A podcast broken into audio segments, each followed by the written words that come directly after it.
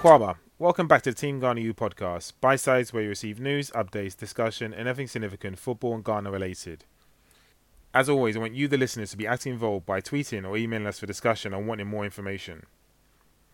In our August article, 16 months, the topic was Where is Ghanaian football 16 months before Qatar 2022? and whether a change in new blood is needed before the World Cup in Qatar.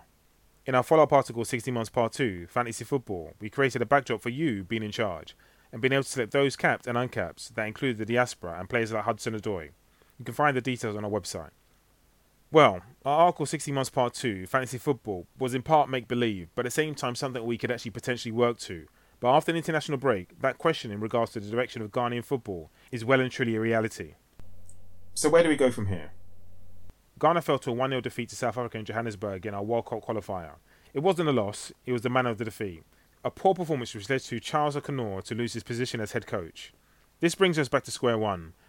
Things looked promising at the end of 2019. President Kurt Okraku came in with a slogan, Bring back the love. Programs restarted as youth football, and the under 17s recaptured the AFCON's title. But there have been drawbacks the recent match fixing scandal, which we covered, but as well as this, performances for the national team have been lethargic, with the performance against South Africa being the lowest point. Today's a sounding board, but with the dismissal of the head coach, let's play fantasy football for real. Visit our article 60 months part 2, send us your squads and send us your thoughts. But let's look at the squad's potential, even if it's in brief. We are 15 months before Qatar 2022 and less than 4 months before the AFCONs in Cameroon. Do we look short term or long term? Personally, I would have a short to medium term view of the AFCONs with an eye on the World Cup and the future.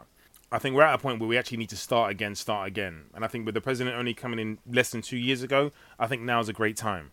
There's been long conversations in regards to integrating players from the Ghanaian Premier League into their national side.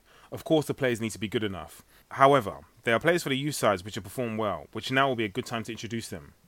And with those individuals, I'd like to highlight the future. There are individuals like Kamaldeen, Owusu, Kudus, and Mohamed Salisu who I don't understand why he's not made an international debut as of yet. A player who played for Valladolid and is currently playing for Southampton in the Premier League. He's got loads of experience and bags of potential, and alongside him, there's no reason why we can't play him alongside Joseph Aidoo, who plays for Celta Vigo. With that being said, there's plenty of potential across the whole squad. I've literally just covered Kamaldeen, who is a fantastic player who was covered by Ajax and Manchester United over the summer, who is currently playing for Rennes. There's Owusu who's currently playing in Saudi Arabia, if I'm correct, and I think he's a fantastic player who plays in the wide areas. Then there's Kudus Mohamed, who was playing for Nordsjælland and is currently playing for Ajax and is currently ripping up in the area de Eredivisie. He's a player of enormous potential. Who I believe we need to kind of let go and allow him to develop and, and, and give him more game time in the national side. But alongside him, we forget we've got current players like Thomas Partey.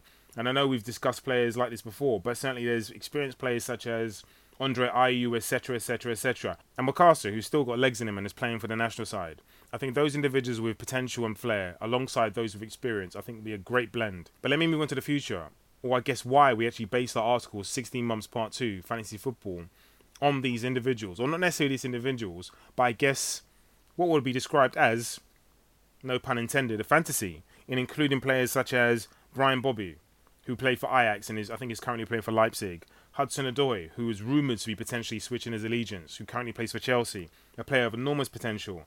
Then there's Nico Williams, who recently received the under 21 cap for Spain. Then there's also his brother, Iñaki Williams, who's about 25, 26, maybe even 27, who's got fantastic experience, obviously, in La Liga, but at the same time, great pedigree, and I think will be a, a major and enormous, not, not even potential, because I think his potential is almost being realised, but at the same time, I think he'd be a great asset for the side, a great focal point. I think we've got great players, but I'm unsure we've got a focal point. And on the subject of focal points, another player, there's Eddie Nketiah, who again, very, very young, but at the same time, I think has got bags of potential. Currently play for Arsenal, not getting the game time he probably wants, and in some respect may deserve. Certainly at the back end of last season, or certainly at some points last season. I think he's someone who's got loads and loads of potential, and I think obviously he's someone who's recently, I think, broken the record for the amount of goals scored for the under 21s for England. So, you know, goals is in his repertoire. Before we leave, I'll give you my fantasy football squad and lineup. The football in our squad hasn't been progressive for a while, and with what was renewed optimism with the under 17s victory in the AFCONs, I've gone for a more youthful squad with balance. Check out the rules on our website at teamghanaeu.com. So, peep my squad. I've named this squad with a view that it can be changed following the international break in November. So, my 23 man squad, and this was a view of after the game against South Africa, is Goalkeepers, three goalkeepers. Richard Ofori, Lawrence Ati-Zigi, and Ibrahim Danlad. My defenders, Tariq Lamptey, Mohamed Salisu, Gidi Mensah, another good player, Joseph Aidoo, Baba Rahman, very experienced, Nicholas Opoku, Alex Djiku, and Andy Yiadom. Midfielders, Daniel Amartey, again very experienced, Mohamed Kudus, amazing player, great player with great potential, Wakaso, again experienced. In regards to obviously the rules and the setup, I've added Callum Hudson-Odoi, Kamaldeen, Thomas Partey, and Tariq Fosu. Forwards, I've gone with Eddie Nketiah, Jordan Ayew, Andre Ayew, Iñaki Williams, and Samuel Owusu. There are a number of players I've left out, but again, obviously, it's a 23 man squad, and obviously, with the international break coming in November, there's room for improvement, obviously, for me to update my squad, but at the same time, I think it provides balance and ho- hopefully a bit of potency as well. My starting lineup, and this is all with a view to the AFCONs coming up and also Qatar. So, I've gone with my goalkeeper being Lawrence Ati-Zigi, my defenders, I think I've gone for a 4 3 3. So I've gone with Baba Rahman, Tariq Lamptey, Mohamed Salisu, and Joseph Aidoo. I think it's a very strong back four, which has a lot of good balance in the wide areas. Now, my midfielders, I've gone for a very strong midfield. So I've gone Thomas Partey, Mohamed Kudus, and Kamaldeen. Again, I was a bit torn as to whether I should have added Daniel Amartey in midfield to add a bit more still, and whether I should have added maybe a bit more flair in the front three. But to my front three, Callum Hudson-Odoi, Samuel Owusu, and Iñaki Williams. Again, in relation, obviously, I mentioned I was torn. I was a little bit torn. I was torn as to whether I should have added the Ayew brothers. Definitely Andre Ayew, because I think he's got maybe a bit more balance and a bit more versatility than his brother Jordan.